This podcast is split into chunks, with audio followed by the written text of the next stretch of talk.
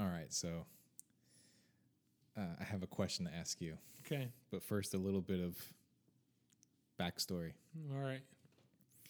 So, a few weeks ago, the position that I currently hold opened up in a different department for the company I work for, right? A lateral move, Lateral move, basically. right. And I told you about this before, but just a little little backstory. Hmm. Uh, and it opened in the department that I used to work for, right? So everyone there knows me. I worked there for three and a half years, good friends with everybody. And I'd like to move back to my old department. So uh, I I decide I'm going to apply for it, which then puts me in the awkward position to talk to my current boss about my current boss, who I am training to take over their position, right when they mm. retire in a couple years. Right. So that puts me in the awkward position to go talk to her, say, you know, just sort of be like, I want to be like level with you. I'm applying for this position, blah, blah, blah, blah, blah. I do that, super awkward, really uncomfortable, the whole thing.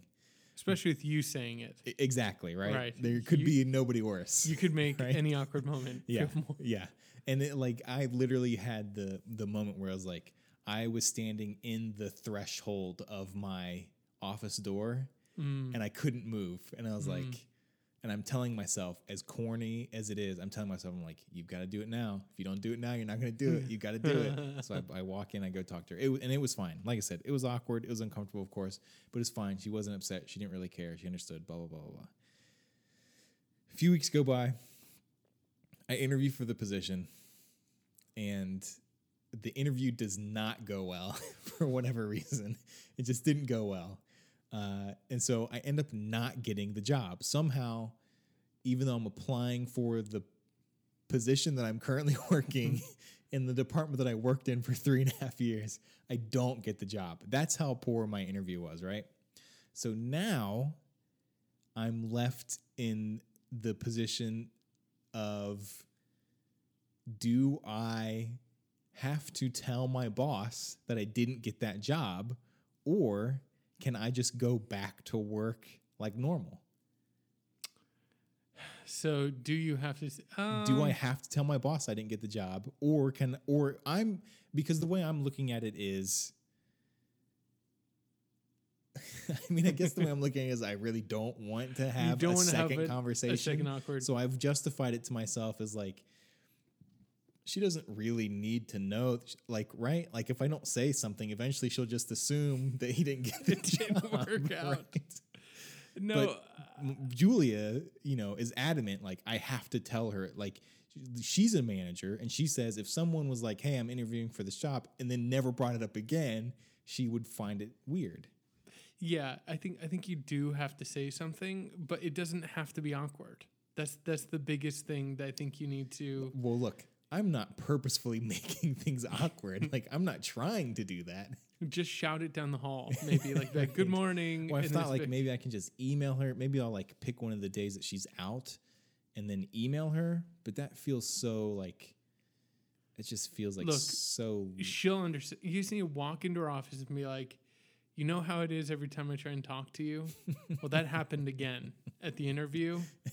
So obviously, I didn't get the job."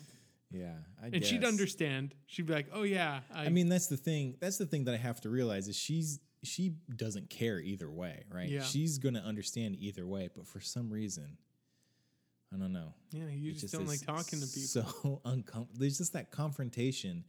I guess I can imagine it going so many different ways right? that would be unpleasant that I psych Hmm. myself out of it. Yeah, yeah. I mean, I could see it going so many ways that are pleasant, though. I could see as just an offhand remark of you're talking about something, you go, "Oh, by the way, you know, I interviewed for that other position. I don't think it's going to work out. So thank you for understanding." Yeah. And then she'd be like, "Oh yeah, no problem." Right? Yeah, Is but that, is that then- how she sounds? okay. no, but like, how does that conversation end?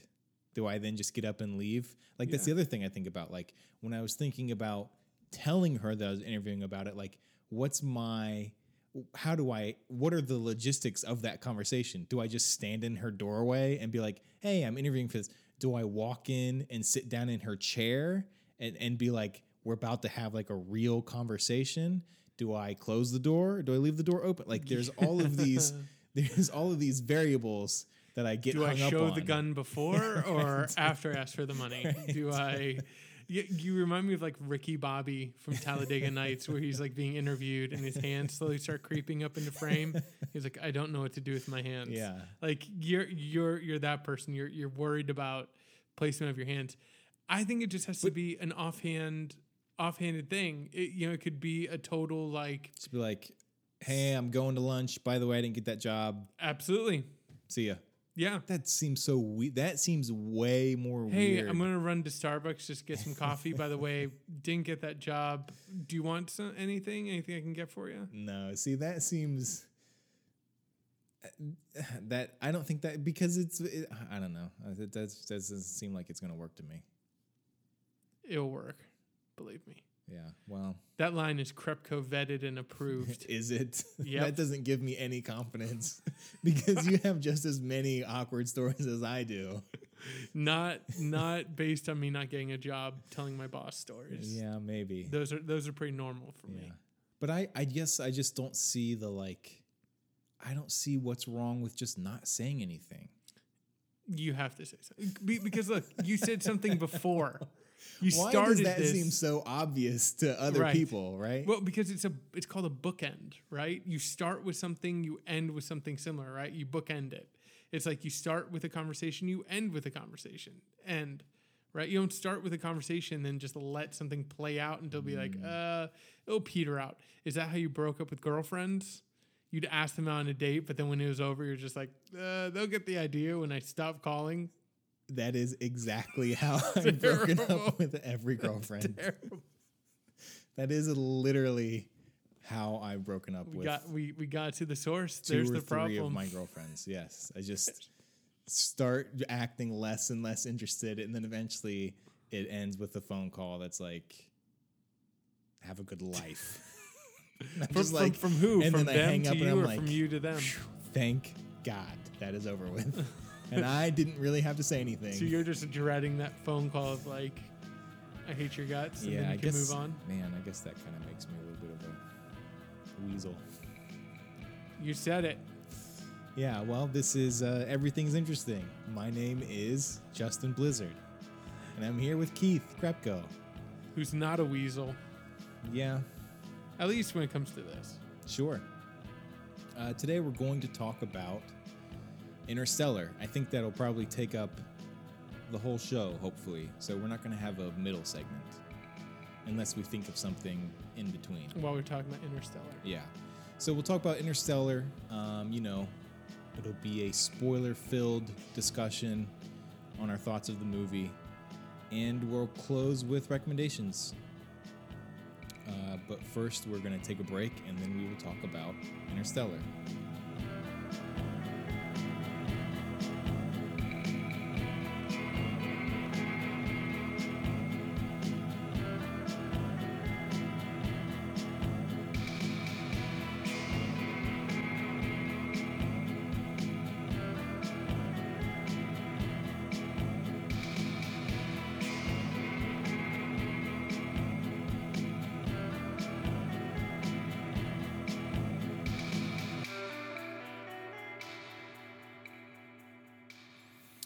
Right, so we both saw Interstellar. I, I think I am the one who truly saw. Yeah, well, that, that's the first thing I was going to ask you about. You saw good. it in IMAX. Mm-hmm. So why don't you talk about that a little bit? Uh, well, I have a Letterboxd account, and okay. uh, let me start with that. And um, on there, I try and write little thoughts about films, and, and what I started writing. Do you have a username?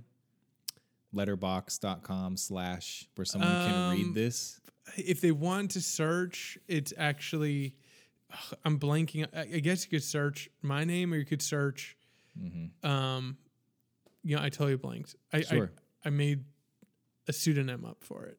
Yeah. Because of at course. first, Yeah, because you know, with social media sites, you don't know how you're going to use them, and you don't know what they're going to be used for. Mm-hmm. So you always, I always start with a pseudonym, thinking I can change my name. But you know what we can do? We can link to it, right? In yeah, the show uh, notes. yeah, I can link to it. yeah. Link link to my Letterboxd account. Have fun. Um, peruse through those. But on my thoughts, I started with like, I was like, I need. I feel like I need to state that I saw this in IMAX, and that colors my experience. I don't see how it can't. You know, Sure. like it was truly overwhelming to see it in IMAX hmm in a good way. And um so I you know, I think this is kind of I don't know if it's a cop out or anything, but I feel like you have to see this in in IMAX to really I think get what he was doing with it. Like fully get it. Okay. What if none of my issues are with the visuals? Well, no, but but I'm saying I just think that it's something that if you don't experience, then you can't understand, you know, what I'm talking about when I talk about my experience of the film. Sure. Like like th- there's a fundamental disconnect. Like I had a fundamentally different experience based on the screen size and based on, you know, the surroundings I saw it in than than you had at a, you know, Regal theater, not in IMAX, you know? Sounds a little elitist. Well, see that that's what I'm saying. I don't know how to say. And the theater I went to is called Regal. So Uh, true, true. But I mean, this this IMAX like in in this film, there are huge frames, right, of space, of planets that they're on, and you have to search the frame, right?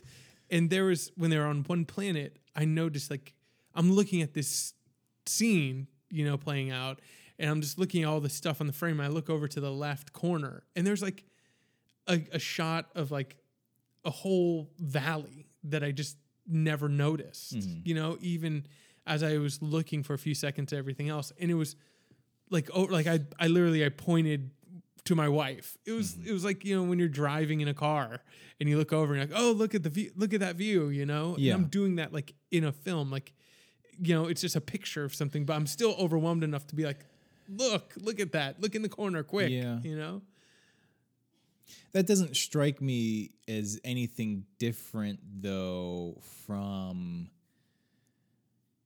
uh interesting landscape in a video game. You know what I mean? Like it's not a we're not and that that's not to downplay it because I like video games and I do like that experience of playing a video game and like finding an area that you never knew existed.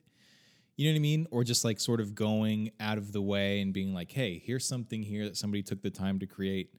There's nothing here. It's completely meaningless, right? But it's an interesting visual. Um, so I, I get that aspect of it, but at the same time,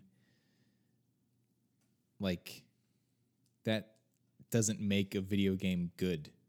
yeah what I mean? yeah no I, I, and that's what I'm saying I'm not saying that is good Sure. I guess I guess it kind of speaks. It was just the experience was totally different. And and I Yeah. guess I guess what I what I'm trying to say is you know, when I was walking out of the film, I was trying to evaluate it as well. And I felt completely unprepared to evaluate it because I felt like normally you can kind of scale out a film, right? You can be like, uh, you know, the acting was good, the story was kind of, you know, wasn't so great. You know, this actor was amazing, and you can kind of weigh it out, right? Mm-hmm. But with Interstellar, and maybe again, it's just the IMAX 2 experience that's coloring my idea.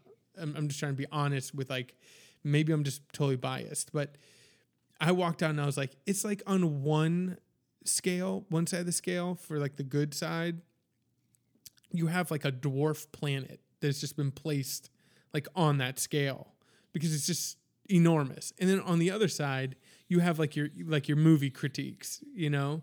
Like, oh, maybe the story didn't hold up so much, this actor wasn't so great. But you still on the other side have to deal with the fact that there are images, that there are ideas, that there's acting, right?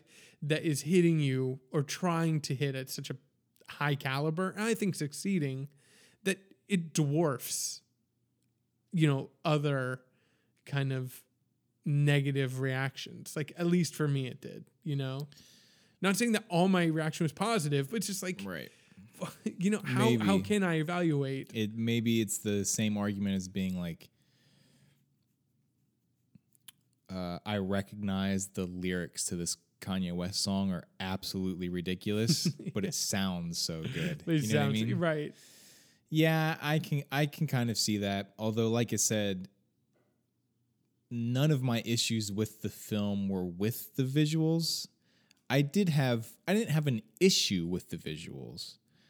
Uh, we'll get to that a little bit later, but is that I mean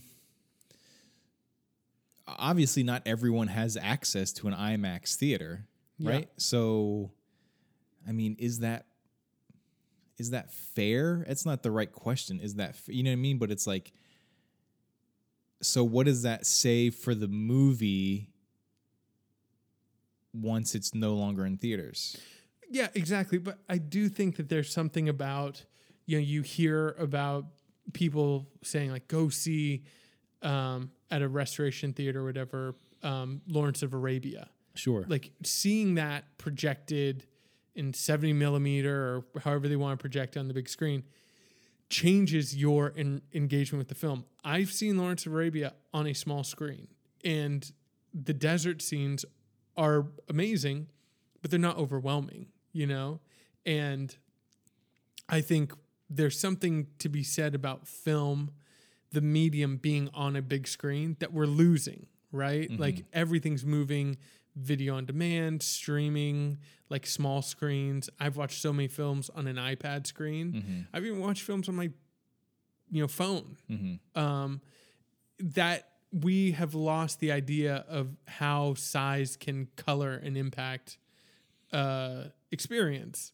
And so for me, seeing this in IMAX was number one, a reminder of like, oh yeah, like I should probably try and see more movies like out in theaters to mm. experience them, you know, rather than on a small screen where I can, you know, sometimes not be as overwhelmed as I should be with the visuals, you know.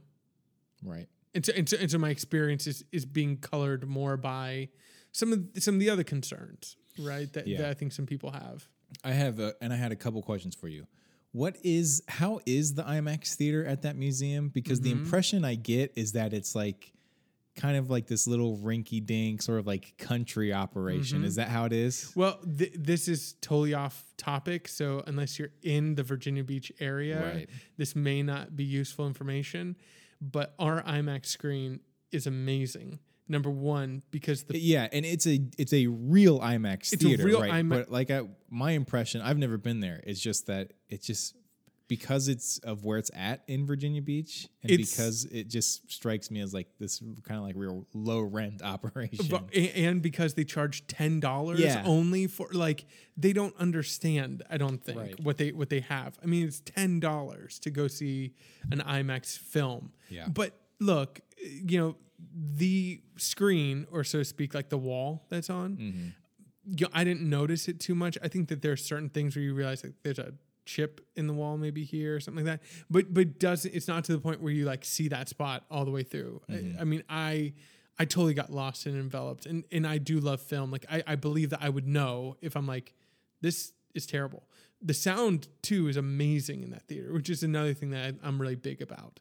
But i could feel like i don't know if you could feel in your regal how they have did they have the sound Well, that Uh, was the other thing I wanted to ask you about. So I saw the movie at, at a Regal theater, and I guess is one of their specials theaters called RPX. rpx I don't know what the difference is. I mean, Right. the screen seemed pretty big. Um, and this is something that I've seen come up in some reviews and in in some other podcasts I've heard people talk about, and I've heard people talk about it as a good thing and a bad thing. There were moments where the score was so overwhelming that I couldn't hear what the characters were saying. really I didn't. Sh- I didn't. I don't think that's like that strikes me as like a bug, not a feature. You know what I mean? Like that's not a good thing to me. When Comes like to RPX where the music will overpower right? the. and I didn't know if that was because of the theater I saw it in. I didn't know if that was like, uh, I didn't know if that was like the point if it was supposed to be like that. You know, I didn't know if it was like, is there some sort of special sound calibration that IMAX theaters feature, and yeah. that's why it sounded like that? But I mean, there were literal moments where it's like the score is so loud I couldn't hear what the characters were saying to each other. Maybe you're just getting older. I don't know. No, I've heard other people say the same yeah, thing. Yeah, well, I guess I've heard some people say the same thing, but then I heard some people say that it was fixed. So I mean, could it be something that was with the like that print of the or however films are distributed know, now yeah. that that was making that high. I mean, to me that didn't stand out. I was overwhelmed though again by like the soundtrack, but in a good way. You know? Yeah. And I mean I was like feeling it like in my seat. And um I guess we can talk about the score later on, whether or not you, you liked it. I, I loved it. And and that experience too, I think, led to this experience that, you know, it's just like only in that space do I think I could have the experience that I had. Yeah. I don't know that I'd have the same in an RPX screen, but like you, I don't know what the difference between RPX and Right. normal. The only thing I really have to say about the score is that it was just so overbearing that I didn't really I was just ready for it to be done.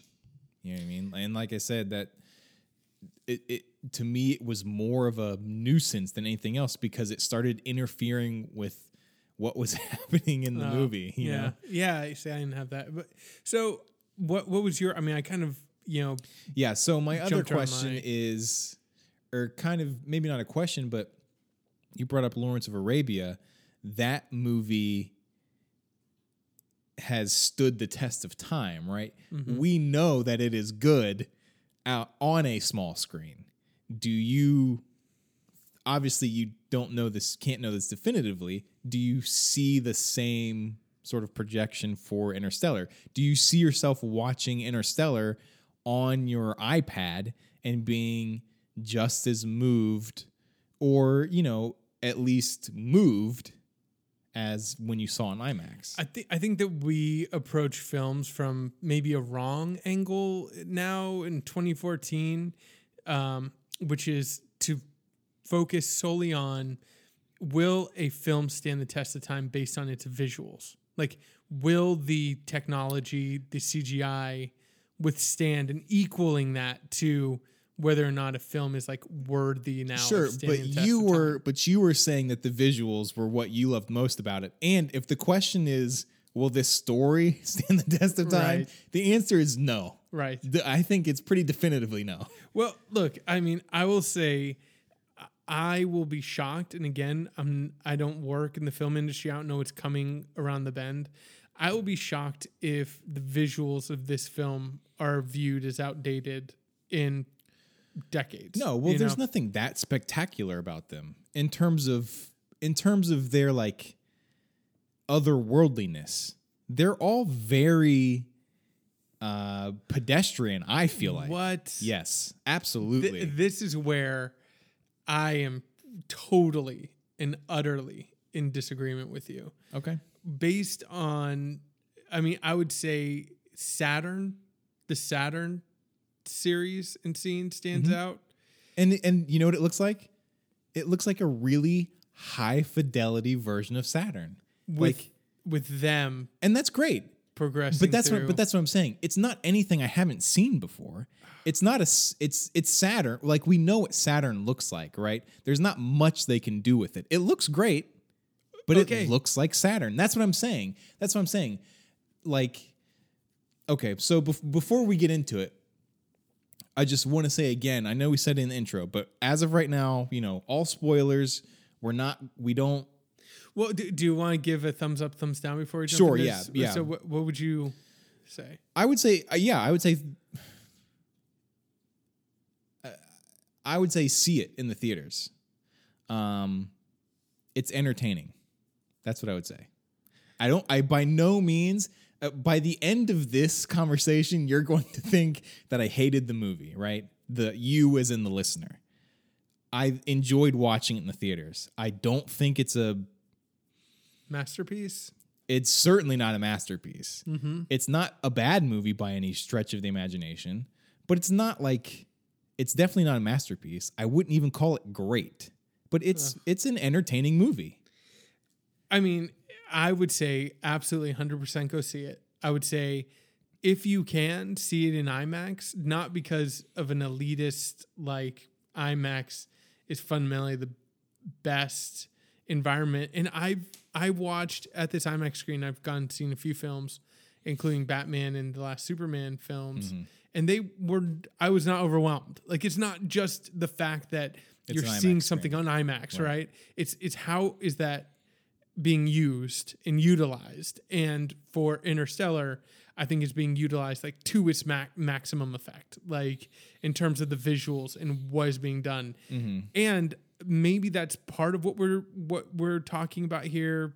You know i don't know if i saw them contained on a smaller screen if i would be as overwhelmed by them as i was like that saturn scene. Like it mm-hmm. was saturn was enormous and they were tiny and i was close to the screen and it was it was overwhelming i'm looking at everything. I'm looking at the rings of saturn. I'm Sure. my eyes are being like moved around the screen in mm. exploration instead of you know objectively sitting back and taking all in being like yes there's there's saturn and there's the mm-hmm. small ship Yeah, but and and again, like I said, I, the visuals for me are fine, right?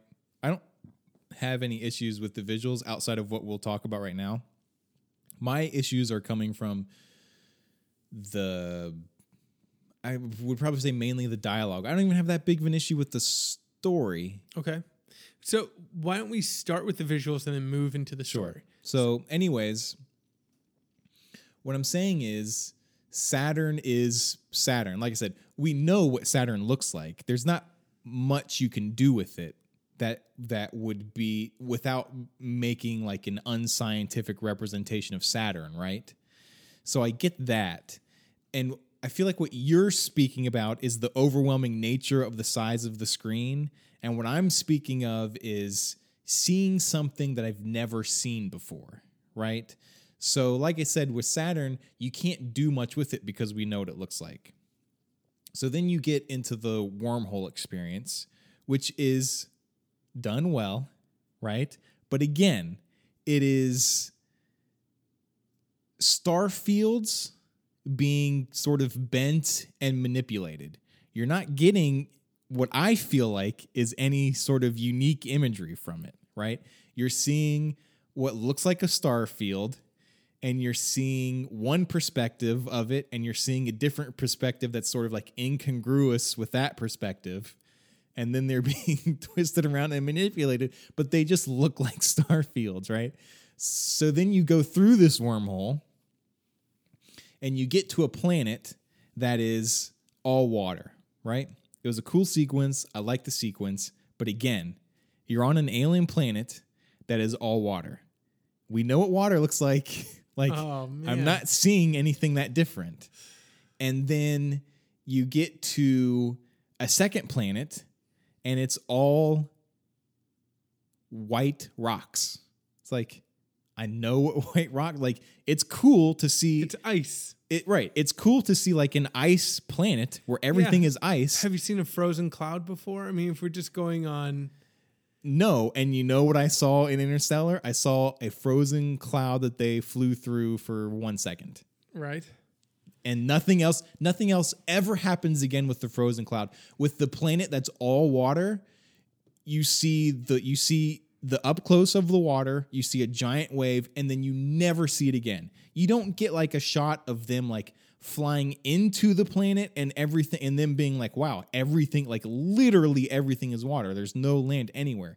You get them, it's it's very and that and I think that is my biggest one of my biggest issues with the movie it's very for a movie that's supposed to be all about like love and family and kind of feelings it's very clinical and it's very to the point it's very precise it's very mm-hmm. exact it's very we're going here this is how we get there now we're there right you don't spend any time flying around and exploring yeah yeah. You don't spend, but it's a space movie. I right? loved it. You don't spend any movie flying around the, you don't spend any time on the ice planet exploring the ice planet, right? You get very exact shots. And, and maybe that's where the IMAX experience comes in, where you're able to look around and see all these different things, whereas I'm just seeing the one thing. And, but at the same time, none of our characters are like, You know what I mean? Like they're not exploring these planets. You, they get to the water planet, they do what they have to do, they leave, it's over. I will say, okay, so one thing that I'm also talking about when I say the visuals is Christopher Nolan's choice of camera placement of the shots, how he's choosing to film his scenes. So I will say, I not only loved the visuals of them in Saturn, the star fields. You know, th- there's also the idea behind the images, like when they go through the wormhole and they come out, and he puts them against this new galaxy. That's like mind blowing a little bit. That even though we're just seeing a star field, in the context of the story, we're seeing a whole new like corner of the universe that we've never explored before. Now I know that it's like I've seen a nebula, I've seen pictures, I've seen you know, but in the context that is really overwhelming, you know. So even though we're just seeing like Starfield, Nebula, and stuff like that that I've seen before, in the context, it it changes it, right? It Sure, impact but it still is visually pedestrian. see no, I see. I'm not going to say the but- theory, the theory is different. so I'm, I'm going to say like from from the very beginning where you see him like the, the the camera's on his ship as he's which is another thing I didn't down care for. see i loved it i loved this close tight up shot of the spacecraft that we don't get to see in how you do in every other film which is like here is you know the spaceship you know here's the enterprise or here's the um DeLorean as it's flying away. You know, it's like here is a on camera, like on ship perspective of the front of the ship almost. You're, you're kind of thrown off as, as to what you're looking at. And he goes back to that shot a few times. And you whoa, also. whoa, whoa. He goes back to that shot more than a few times, Right. And, that's my issue. Wait, wait, no, wait, which I always, I always liked, I always appreciated, and you have his use of models with these spacecrafts, like docking and everything. All of that, all of that, I think is brilliantly done and executed. No, no, no, no, no. Are you kidding me? The docking stuff is so stupid. the spinning docking, the you spinning docking thing is cool.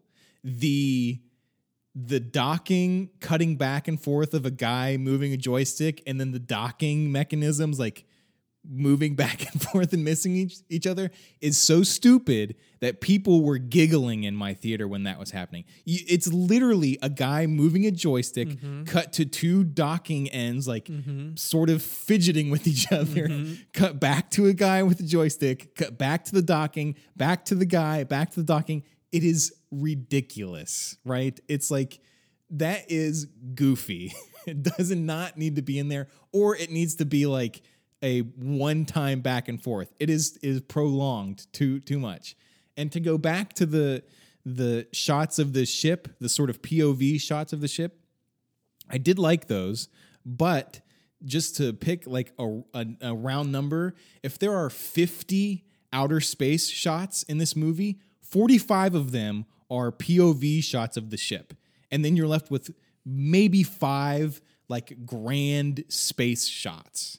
And it's like, and that's what I want. I'm fine with the POV shots, but give me more of outer space, right? Give me more of their surroundings. I can only really think of one, and the one that you brought up of this giant shot of Saturn, and you see their little blinking light going through. I mean, I will. I, I'm I'm happy to wrap up the visuals conversation with this mm-hmm. and say that I think we. What no, I still have some things to say about the visuals. okay, okay. What what I will say is what I was given, and again, I hate to go back, but uh, that's why I brought it up at the very beginning to keep harping on this IMAX thing. Because I'm not even going to argue the specific points of the visuals and your experience of them versus mm-hmm. my experience.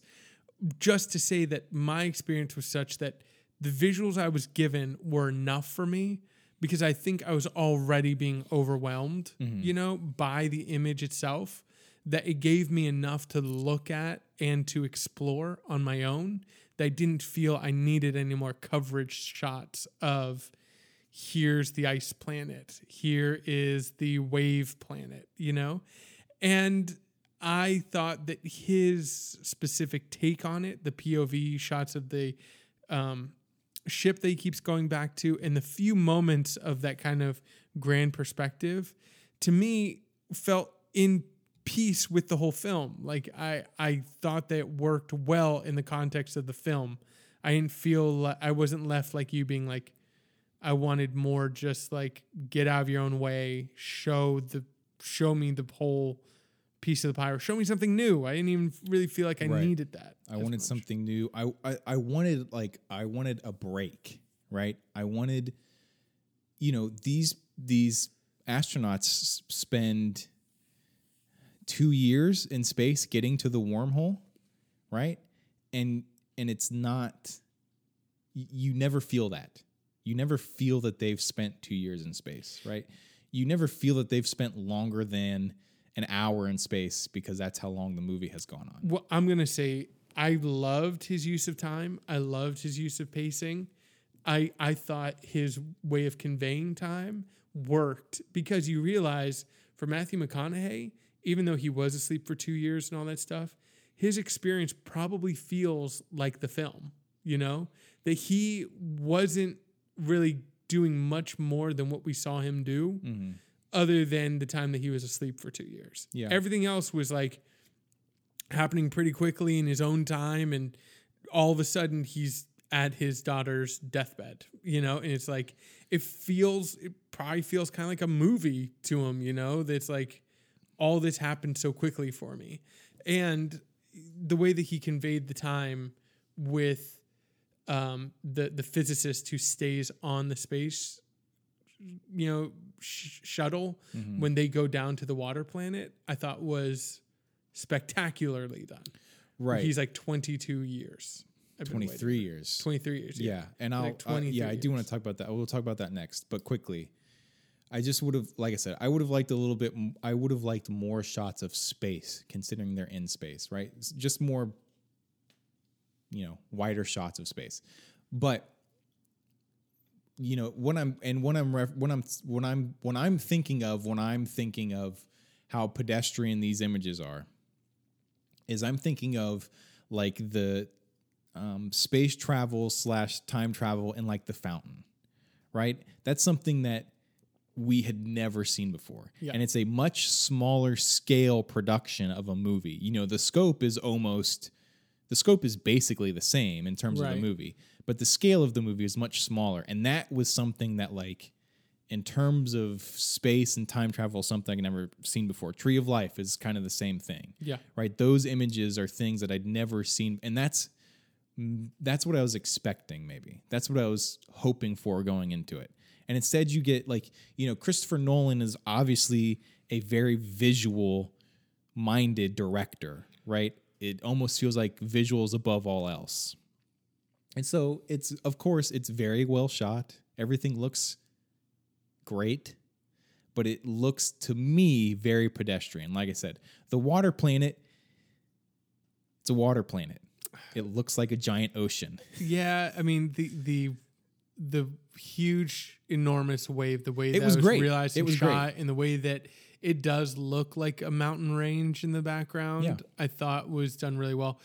What I'll say too about Christopher Nolan as a visual filmmaker is I think you've hit on the reason why he is the big budget filmmaker and Terrence Malick and Darren Aronofsky, even though he finally got a hundred million dollar budget for the first time, is uh, they're not, and I think is because they are visual in a way that they they aren't thinking so much about progressing their narrative forward mm-hmm. as they are about relating like a mood or an idea. I think Christopher Nolan, everything he does is in service of his story, you know? So, um, like, I mean, yeah, and the well, yeah, no, go ahead. I'm sorry, go ahead. yeah, so I mean, like with Terrence Malick, he can pause in the middle of his film and take on creation, you know, for 20 minutes and put in dinosaurs and leave people going, what? You know? Christopher Nolan is like, I am telling you a story like Inception. I'm telling you a story like Memento. I'm telling you a story like Interstellar that has a lot of moving pieces, The Prestige. But none of those do I think, what would I argue, like The Fountain, are concerned with more artistic aims. They're all trying to tell you like a, an interesting story, a narrative, mm-hmm. you know? And all of his visuals have that kind of you know, again, which is why I think commercial feel to them. Like a commercial audience, this is their art film, you know? Like his films Right. are their like their tree of lives. And then Right. they just don't see tree of life, you know? Yeah, I was thinking about I I wanted to I want I was thinking about the comparison to the commercial market and I was and I was along those lines I was thinking like this is the smart version of Transformers if that makes sense. You know what I mean? It's the smart blockbuster movie. It's the anti Michael Bay movie. But uh I have I have trouble even going that I have I would basically say it's the not dumb version of Transformers, right? Because I don't think the movie is particularly smart. All right. Do you want to move into story? Yeah, so we'll move into story a little bit. So what so what did you think of the story itself? Uh, you know, and again, what I appreciate if I look back at Christopher Nolan's films, especially ones that his brother has apparently worked heavily on, Mm-hmm. you know, going back to like, I even watched the, the following and Memento, which is, I think, probably his best film for me. Memento? Still, Memento. Um, what you have are really ambitious narratives, right? Narrative ideas that are then executed, I think, to varying degrees of success. Um, but the idea is always, I think, solid. The execution may be the issue. I think those are mainly in play with his Batman films, Mm-hmm. where I will still go to bat for those all three of those films on the base basis of their core ideas. I think the third Batman film is a It's is a terrible. mess. Is a mess. So You you, know? wait a minute. So you think the story is always solid, but the execution I think the story and the reach and the intent of of the Mm-hmm. story is is always like I would be excited if somebody sat down and told me like if they were pitching me. I can't imagine sitting in a pitch meeting with them Mm-hmm. and walking away from one of their ideas and being like, uh, "That's even the end of the Dark Knight. Yeah, well, and, and this is what I'm saying. Like when you get into the Dark Knight and stuff like that, you have like David Goyer who's attached to the story. I think that, that guy's a nightmare. And and some of that stuff, Yeah. I think maybe how much is he invested in it? How much is he Mm-hmm. uh, having control over that? But the Nolans is is what I'm more concerned about, right? From from the pitch, right? And then when you move into the actual execution, that's where I think you may lose some something in in translation mm-hmm. right? And maybe they're they're trying to find a way to make their idea work cinematically now.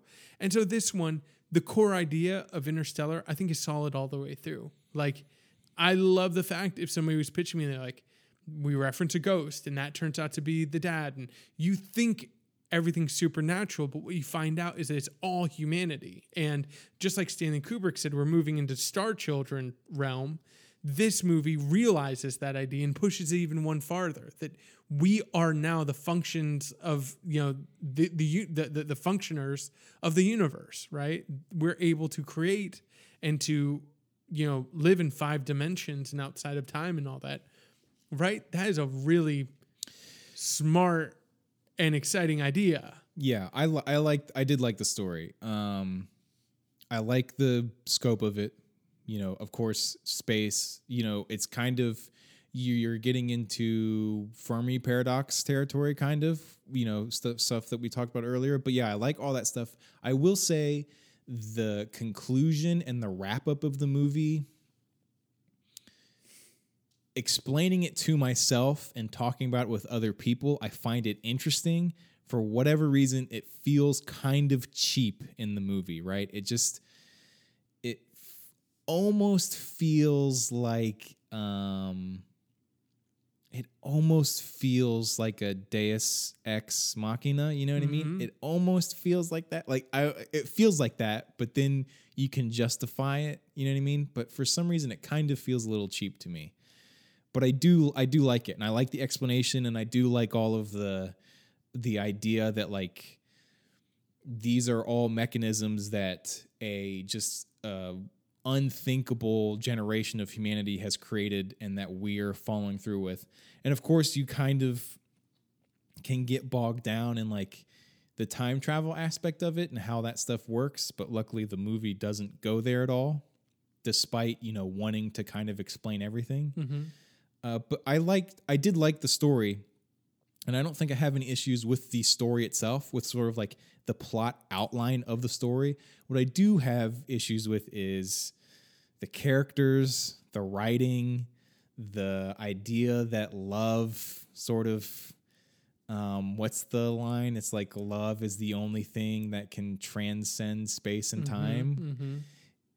y- you get into very like uh hallmarky territory with it you know what i Mhm. mean and it's not it's it's treated as clinically as the storyline is treated where it's like this is the idea. The idea is that love transcends space and time.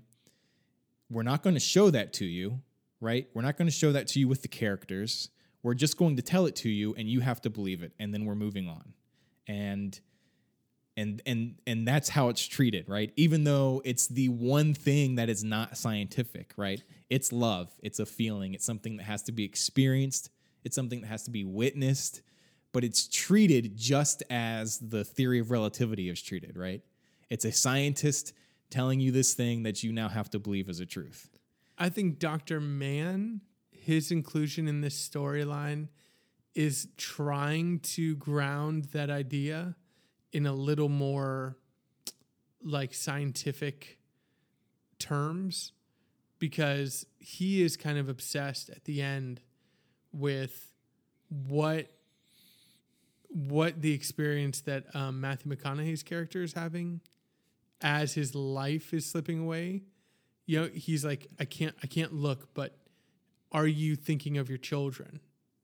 You know? Yeah, Doctor Mann was the one sort of character, the one aspect of this movie that I really didn't understand. Like, I didn't understand any of his motivations. I didn't understand. Like, I thought I did, right but then once I started questioning it, I was like, wait a minute, why is he doing this? Like, why was he trying to sabotage Matthew McConaughey? I mean, I guess you could just say he went crazy. no no i think that he has a i think he has a legitimate perspective but i do think that he's also gone crazy i mean from the moment that they woke him up and he was bawling his eyes out made me feel from that that this guy's not all there like if i just woke a man up from i don't care if he'd been asleep for 20 years or whatever Really? like I would be terrified of him. I'd be like, Well, this yeah, is this is not the reaction I want this person to be having, which is just to be uncontrollably bawling in my arms because this is a man who like wants to survive, right? As as bad as Dr. Mann does, which he will risk and hazard everybody else in his own quest to survive. Yeah. And he is saying because he does not have family and people to live for, that he does not have that desire, that love, right? That feeling that um, Matthew McConaughey gets to feel, like to, that that is driving him to survive. The only thing that's driving Dr. Mann to survive is survival itself It's like a fear of death. a fear of death, right? But what and, and Dr. Mann, I believe, also addresses that where he's like, I thought I was ready. I Right. thought I could do this. And then I realized I couldn't, you know? But what he is obsessed with then is that same idea of love, you know, that can be that motivating factor for survival and to, and for and for giving up of yourself, which is why he keeps talking to Matthew McConaughey, wanting to know like what are you feeling because he knows what he'd be feeling at that moment, pure and utter selfish desire to live. Yeah, but well- Matthew McConaughey might be feeling something other.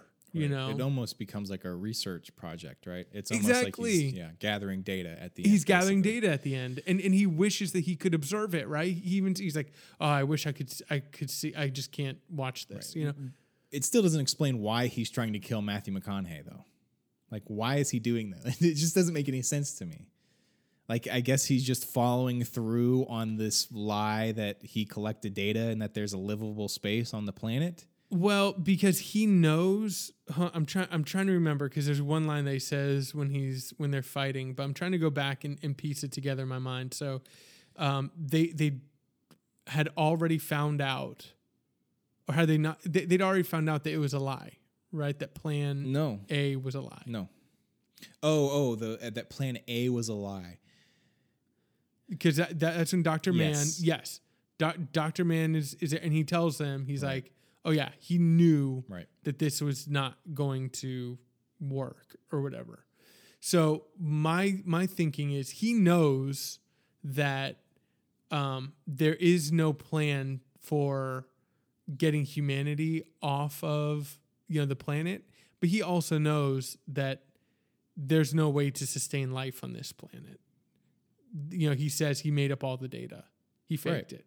So he wants to get off of there, but he he's afraid, I think, that everyone else will want to, you know, repopulate or when they find out that he's lied Mm-hmm. to them, that they will try to, you know, go back or in some way hold him accountable Mm-hmm. for his for his lies. But if he can make it seem like everyone died there and he goes back, he could either get on the on the plane and go back to Earth or even go to another another planet even. You know, he maybe has a has a better chance of of you know survival. Mm-hmm. Um, my thinking is is that he would want to go back to Earth and just come back as like the hero and just be around people, right? Mm-hmm. Extend his own survival. Yeah. I don't know. Yeah, yeah. I mean, I, I'd have to watch it again. I mean, this is off of one viewing, but maybe. Yeah. Okay, so the story, so the the story's fine. What I have I, I think the dialogue is pretty bad all around. yeah. It's I guess it's serviceable. It's serviceable. but then when you start looking at lines like like like the love line basically right? I can't remember what it is now. It just there's a lot of things like writing is not christopher nolan's strong suit i feel like. Like again, again, I would say it's interesting to view Christopher Nolan as a commercial, narratively driven filmmaker over and above somebody like Aronofsky or Malick, who who you've referenced. Like he is about telling the story, telling it economically, right? Sure. Like doing what needs to be done. And I think he's about that in his writing as well. Like it's not poetic. He's not worried. If he wants poetry, he quotes it directly. You know, and he and he has has a character just say a poem outright. He doesn't try to create his own language for what he wants to say. and that's just- fine as an explanation but it doesn't mean it works it doesn't mean it works well as writing in a movie. It's a perfectly understandable explanation but maybe that explanation should then lead to that's why i hired this guy to write the dialogue for me right? Instead of it's not that important. I'm just going to write it myself to get the point across move on. There's there's a moment in this movie where a character is literally throwing papers in the air and yelling eureka right? Mm-hmm. Like that is terrible writing like that that is that i understand the the the pragmatism behind it the sentiment. Right. I understand the sentiment. It's terrible writing. And it's it's not it's not justifiable by saying he's just trying to get a point across. It's like, okay, well, it's your point is that like you can't write very well. Right. No, but I think it's all part of what makes Christopher Nolan Christopher Nolan. It's it's the auteur theory of Christopher Nolan. I and I don't know him, but you know I imagine that he's a very controlling director. Most you know good filmmakers are they mm-hmm.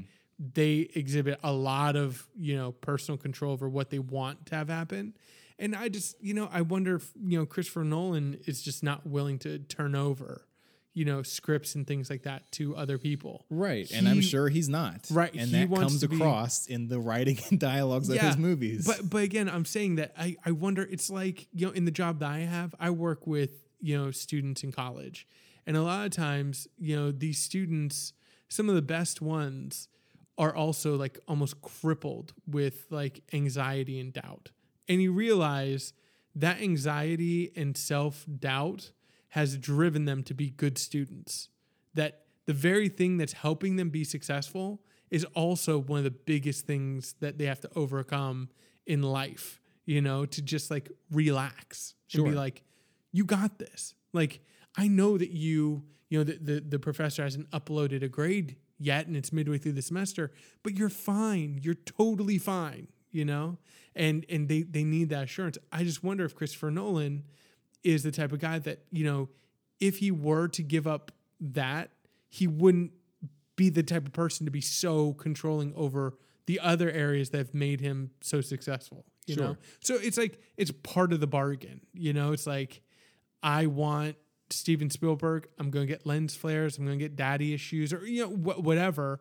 Like, you know, those are that's what makes him like tick. And for Christopher Nolan, it could be a negative, but it but it's also like it's spurned out the same thing that bursts some of the positive aspects of them. You, you, you just got to take them both together. Right, sure. Um, yeah, I don't disagree. I'm just saying that that's not that doesn't it, that doesn't suddenly make the writing good. Well, no, no, I don't think it makes it good. But again, like for me, it's like it's like context. It's like eureka. And it's like yeah, if somebody was saying like, how can I most economically like? It's like eureka. That's where I go to, you know. Yeah. And uh, and yeah, it's like ugh, I wouldn't have written eureka. Right. But Christopher Nolan, who made a film that I could never make, wrote Eureka. Sure. uh, so speaking of the writing, let's talk about the central relationship of the movie. The uh, Matthew McConaughey And Murph. and Murph, which again, evidence uh, his poor writing evidences Murphy's itself Law, in Murph. naming a child Murph, and that name is so like it just is like Is it kind of like moist for you? It's just a bad sounding. it just word. is a terrible thing to name a character. Like it's it's not like it's not like a cutesy nickname. It just is a terrible sounding word when people on, in your movie are constantly repeating it over and over again.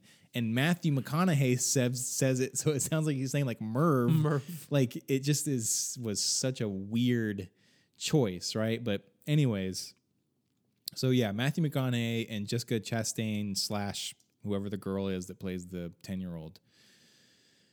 I think that was Matthew McConaughey's daughter, real life daughter. I don't think it is. Really? I thought I heard somebody say that. It's not. Um, so what did you think of that relationship? Did it does it work for you on emotional level? Like obviously it works on a you know story level. Did it work for you on an emotional level?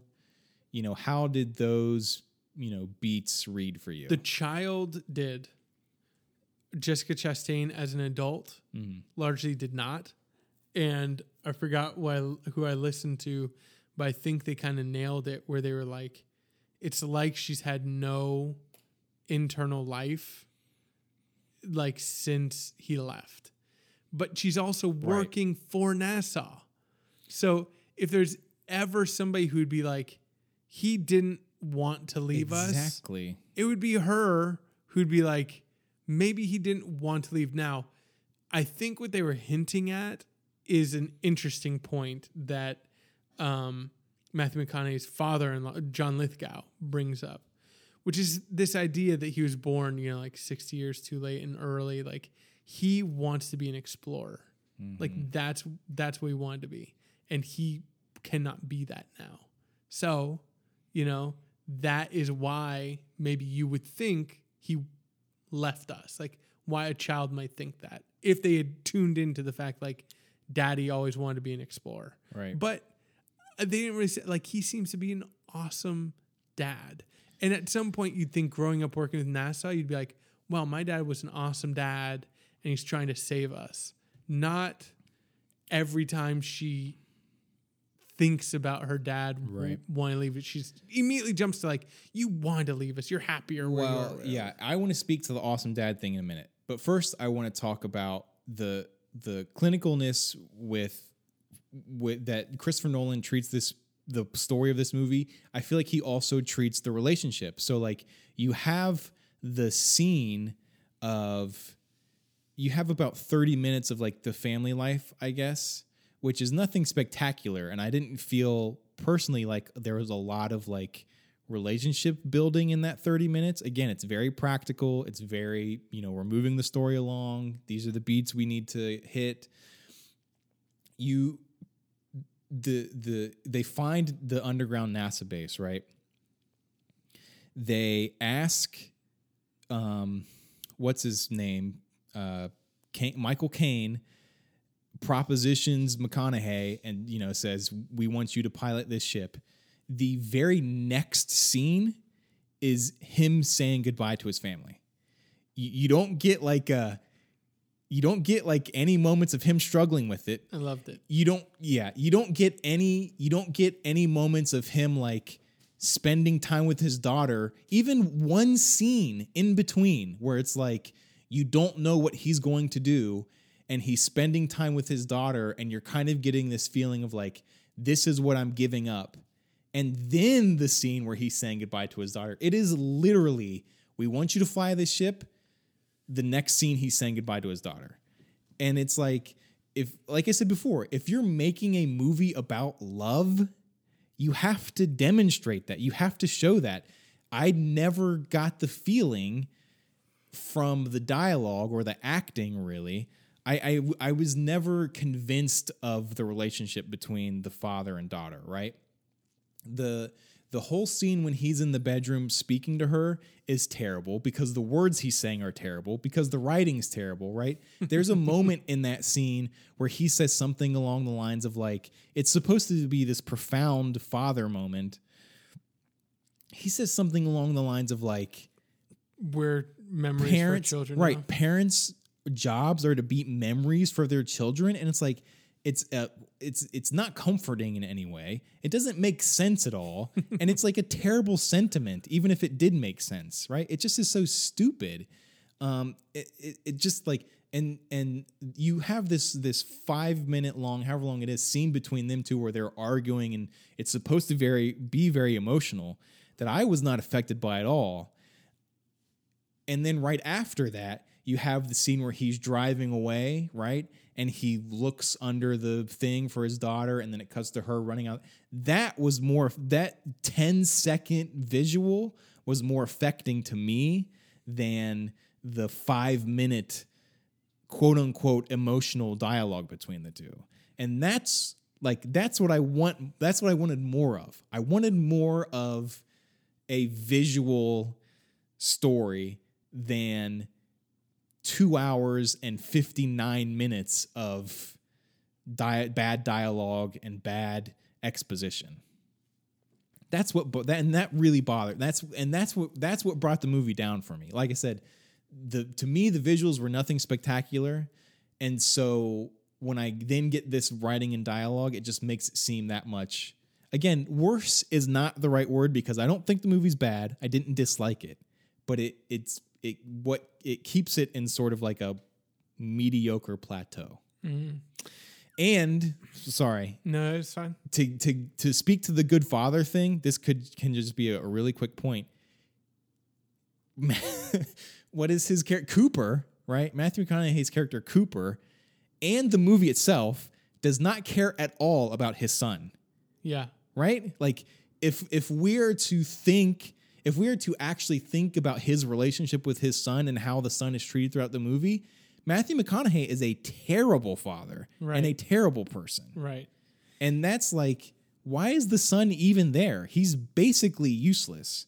Just get rid of him completely and replace his character with like just like some guy that bought the farm, right? Yeah, yeah. I mean, I I kind of got the sense that McConaughey, that Cooper, identified his daughter as the one who needed more of his emotional attention and everything. And the son was pretty much like, yep, this is my life and I'm happy with it, as happy as I could be.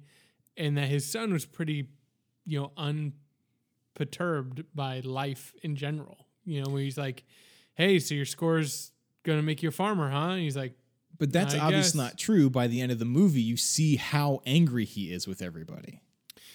Yeah, well, I feel like he's I don't know. I feel like his motivations are a little less clear. I don't think that he's as ups- I, I guess he's a little bit. And and yeah, I mean I, I, mean, say he's upset enough to where another character thinks he may be coming back to murder them.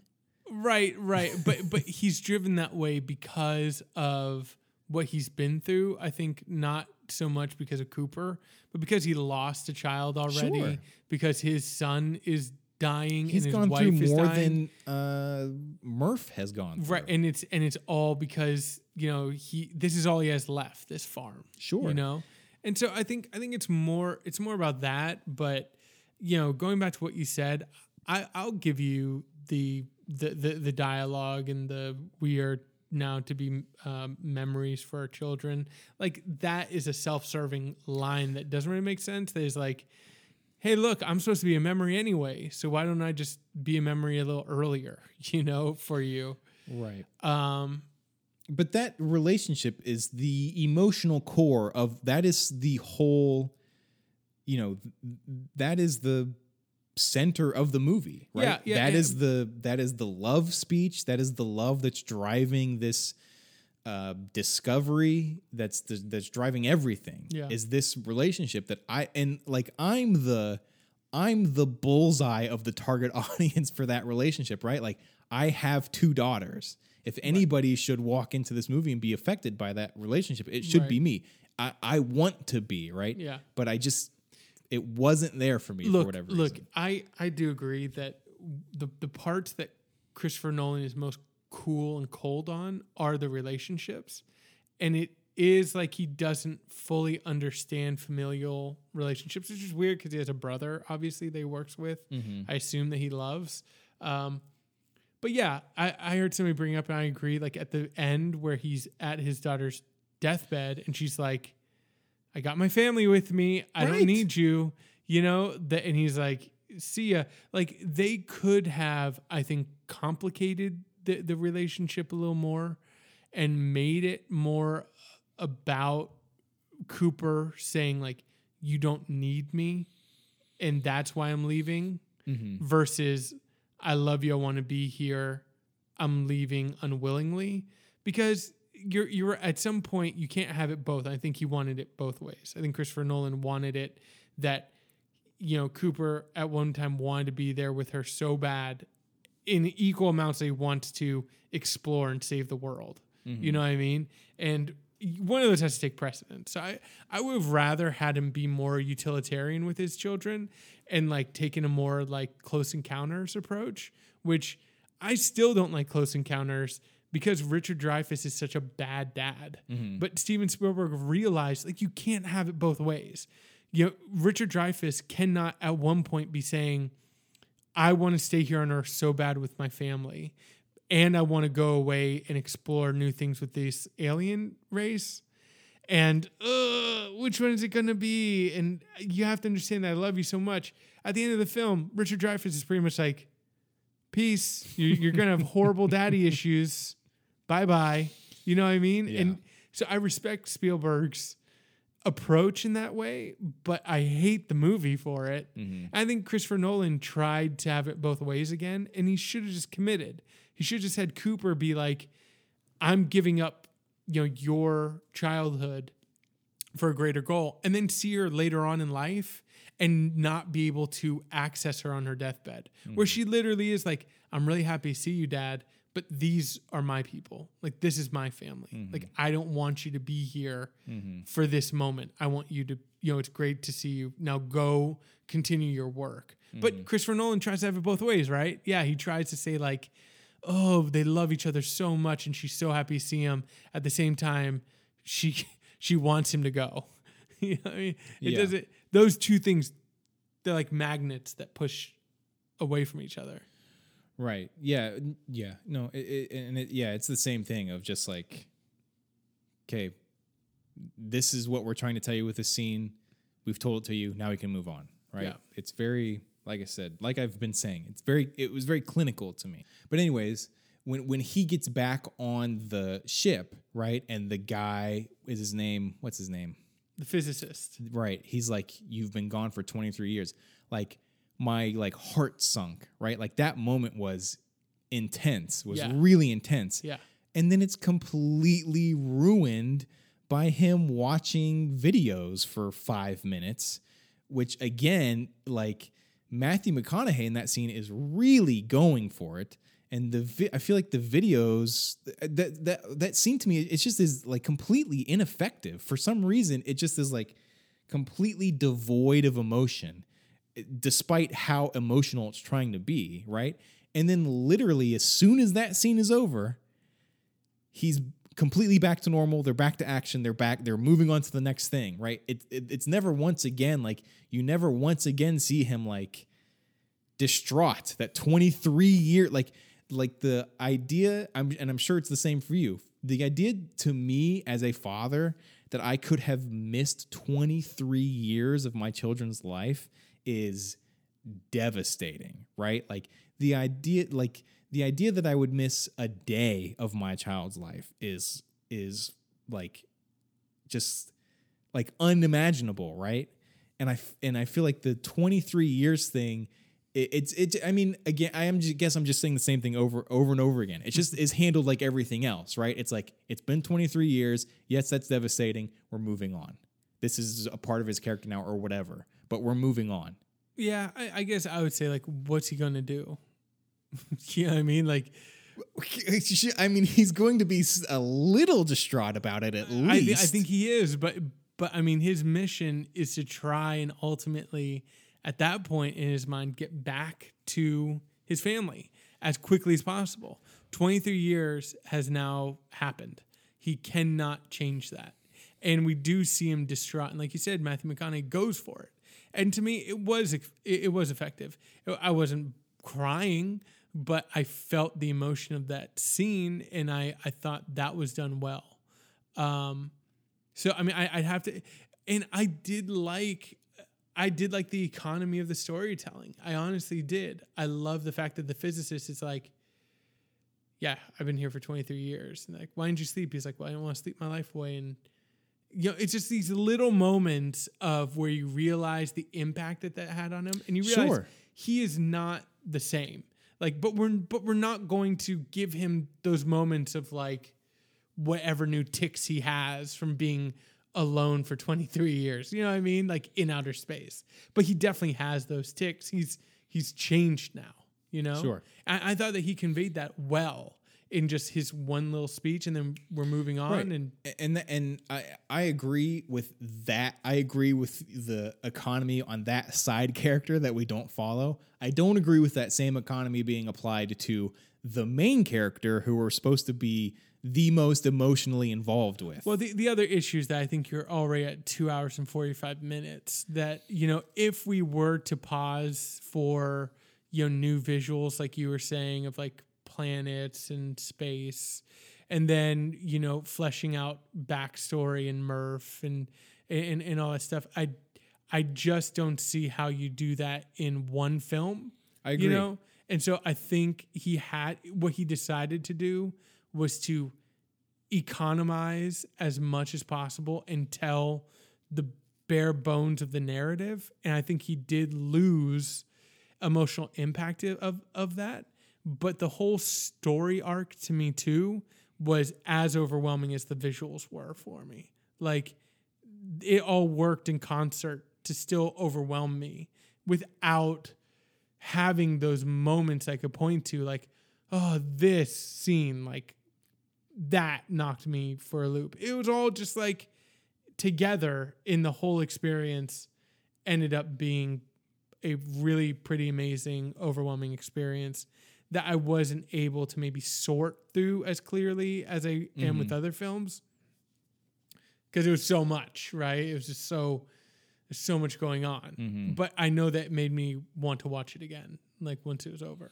Yeah, and I guess to to close, I would say as overwhelmed by everything as you were, I was underwhelmed by. And And the and to me, that overwhelming story can be summed up by saying the earth was dying, we figured a way to get off, and uh, and a human civilization, possibly thousands of years removed, figured out a way to send somebody back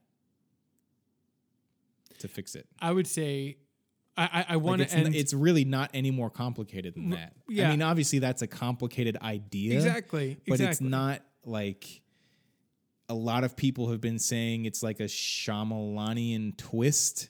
Mm. And I don't really see that. No, I I don't don't see see the twist as much as it. It's like I said before earlier. You're wrapping everything up in a very neat bow, Right. And I think that's always going to feel a little cheap, regardless of how well you do it a very neat except bow. the son is completely left out. Yeah, he's yeah. the he is the only Yeah. character that has no resolution Yeah, in this movie. I, I I would say so. But uh, before we close officially, I do want to talk about quickly get your ideas on sure. and mention that I want people to talk more about these more than we did. But Tars and Okay. Case, like I thought their design, I thought their Hated it. function. we should just end it. I thought they were amazing Uh huh. amazingly designed, executed, thought out when it goes into when it goes to rescue Brand, hmm you know, in the water planet and you actually see it function. That that was like a twist. That was surprising because it looks like a refrigerator Right. starting off. And then seeing its Well, it looks like a- functionality Monolith. it looks like a monolith I- exactly but but again you have to make it work and i thought they made it work so so well in terms of its actual function i i loved loved hmm tars and and the robots I liked everything about them except for their base form because it is so unwieldy and it is so impractical of a form.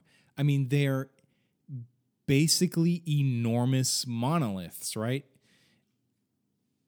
yeah it, it just is like it doesn't make any sense at all and and and i'll and, and i'll say that their the robot's dialogue and interaction is the only actual dialogue and interactions in the movie everything else you know everything that john lithgow says to matthew mcconaughey is exposition right? He's telling you what you need to know about Matthew McConaughey's character. Every piece of dialogue between characters in this movie is exposition. It's not actual dialogue. They're not talking about anything as much as they are giving you information that you need to know so the movie can move on to the next plot point. Whereas the you know the the setting the humor settings truth setting stuff is is genuinely funny and it's interesting dialogue right? It's an interesting moment between with matthew mcconaughey interacting with this robot and it's like a nice break from the bullet train that is the story right and you know with that being said it's like 30 seconds of a two hour and 50 minute movie. Uh, but the the the uh, the the robots you know as much as i i didn't i didn't i don't care about the robots really at all. Like their base form to me is a strange decision because of how impractical it is and how like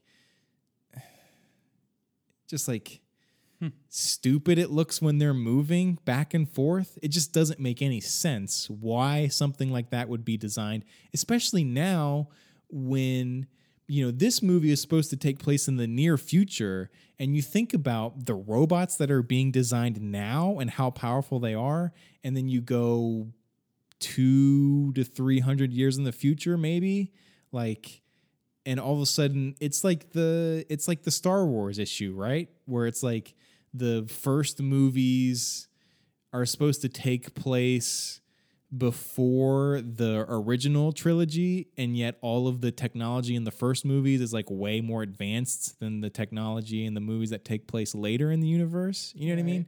It just didn't make it just was a weird decision to me. You know I, but like i said it didn't make me like like the movie less. It Okay. just seemed like a weird you know it, it just seems weird here are two things i wanted to talk about two things that i wanted to work out with you the first, we were just talking about the time slippage on the water planet. Yes. Why does that why does that time slippage only apply to one planet in the galaxy? Because of its proximity to the black hole. Oh, okay. It was closer to the black well, hole. there you go. That explains it. Okay. Uh, the second one, Murph is 10 years old. During their uh, emotional scene in the bedroom, Matthew McConaughey is trying to comfort her, and he says something like, "There's a possibility that when I come back, you're the same age as I. We're, that we'll be the same age, right? Whatever age Matthew McConaughey is in the movie, it doesn't say." During the second emotional scene where he's watching the video of Murph all grown up, she says, um, I'm only making this video because today is the day, uh, because you said to me that you could come back and we would be the same day. And 23 years later, today is the day that we're the same age, right? So you're going to say he's 33? 23 plus 10 is 33. I'm 32 years old. Okay. Matthew McConaughey is not 33 years old. He's 45 years old. And that was something that just like when she said that in the thing, I didn't know how old Matthew McConaughey was, of course. I had to look it up after the movie. But like I knew he wasn't 33. And that just seemed like a it just seemed like a strange like like why not just make it his actual age? You know what I mean? Yeah. Yeah. I mean, I, I'd have to watch it again to verify those numbers. But, uh, Oh, they're they're correct. Trust me. okay. All right, so that's it. You don't have anything else about uh, Interstellar? Nope. Loved it. You loved. Well, let's talk about that. You loved it Loved it. in the Christopher Nolan canon. Where does this go? Oh gosh. I mean, still, like I said, I think I think Memento is a more complete picture. Mhm. Uh, this might be number two. Really? This might be number two. All right. Uh, I'm not a big fan of Christopher Nolan, so I'm not even going to bother ranking them. Yeah. Um, so that's it. That's that's our discussion on Interstellar. Uh, if you agree, disagree, let us know. Send us some emails or not. yeah. Uh, we're going to take a break and we're going to come back and close with recommendations.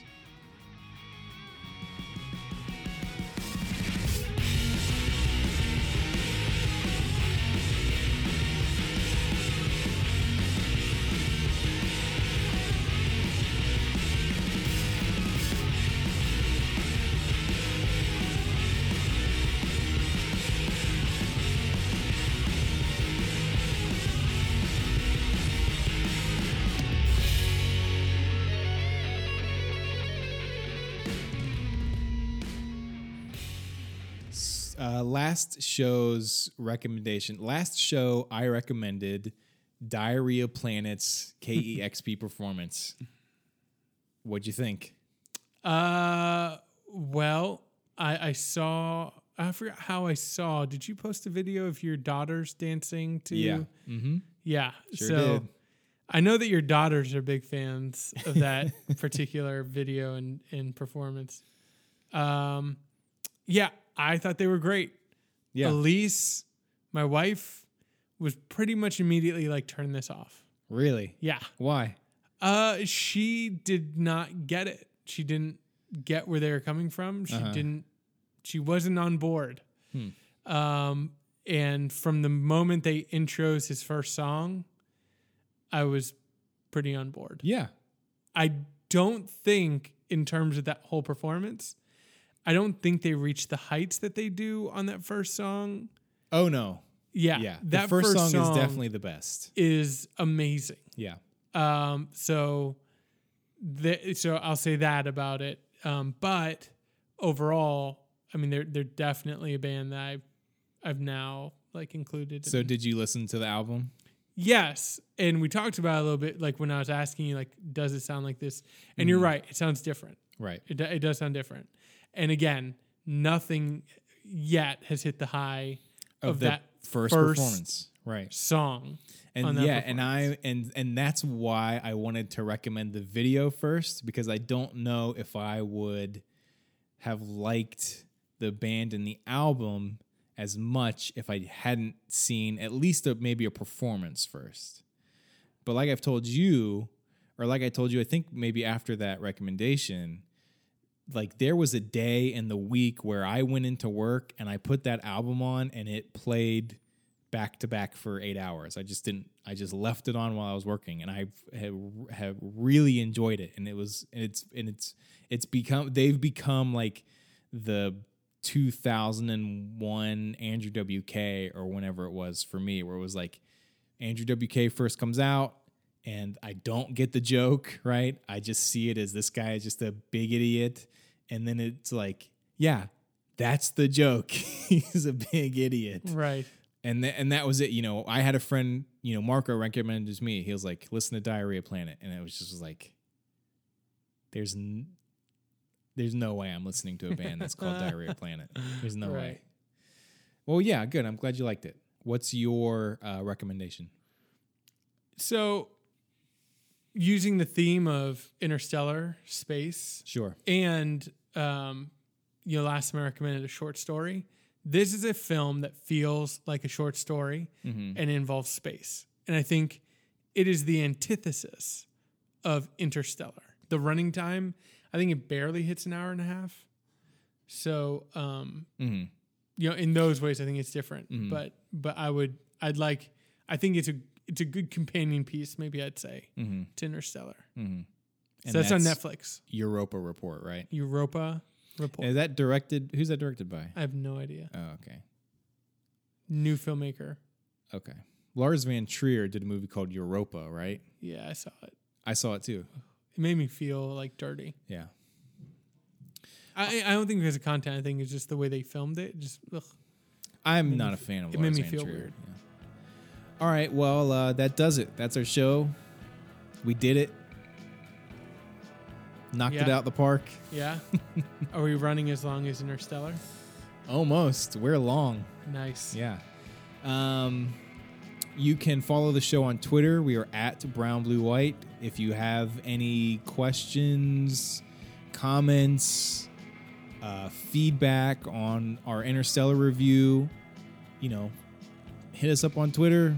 You can send us an email. All that stuff will be in the description for the show. Links for all that stuff will be in the show notes.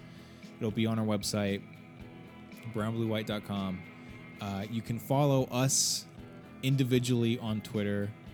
Um, I again, I am just I had some of the feedback we've received is, and I feel like this is something that you run into any podcast you listen to, where people are just like you sound too similar, right? Where like I don't think we sound similar, but I guess other people do, and so they're like, you need to introduce introduce yourselves more often, right? So maybe just like randomly, we'll just be like This is Justin checking in here. Keith Kripko responding to Justin. yeah. Uh, so yeah, you can follow me, Justin. I am on Twitter. I am at Blizzard with nine Z's. Keith is on Twitter, I am at things come right. And uh, like I said, everything else you can find in the show notes. And I don't know if we know what we'll talk about on the next show, but there will be a next show in at the longest a month. See you in 30 days or less.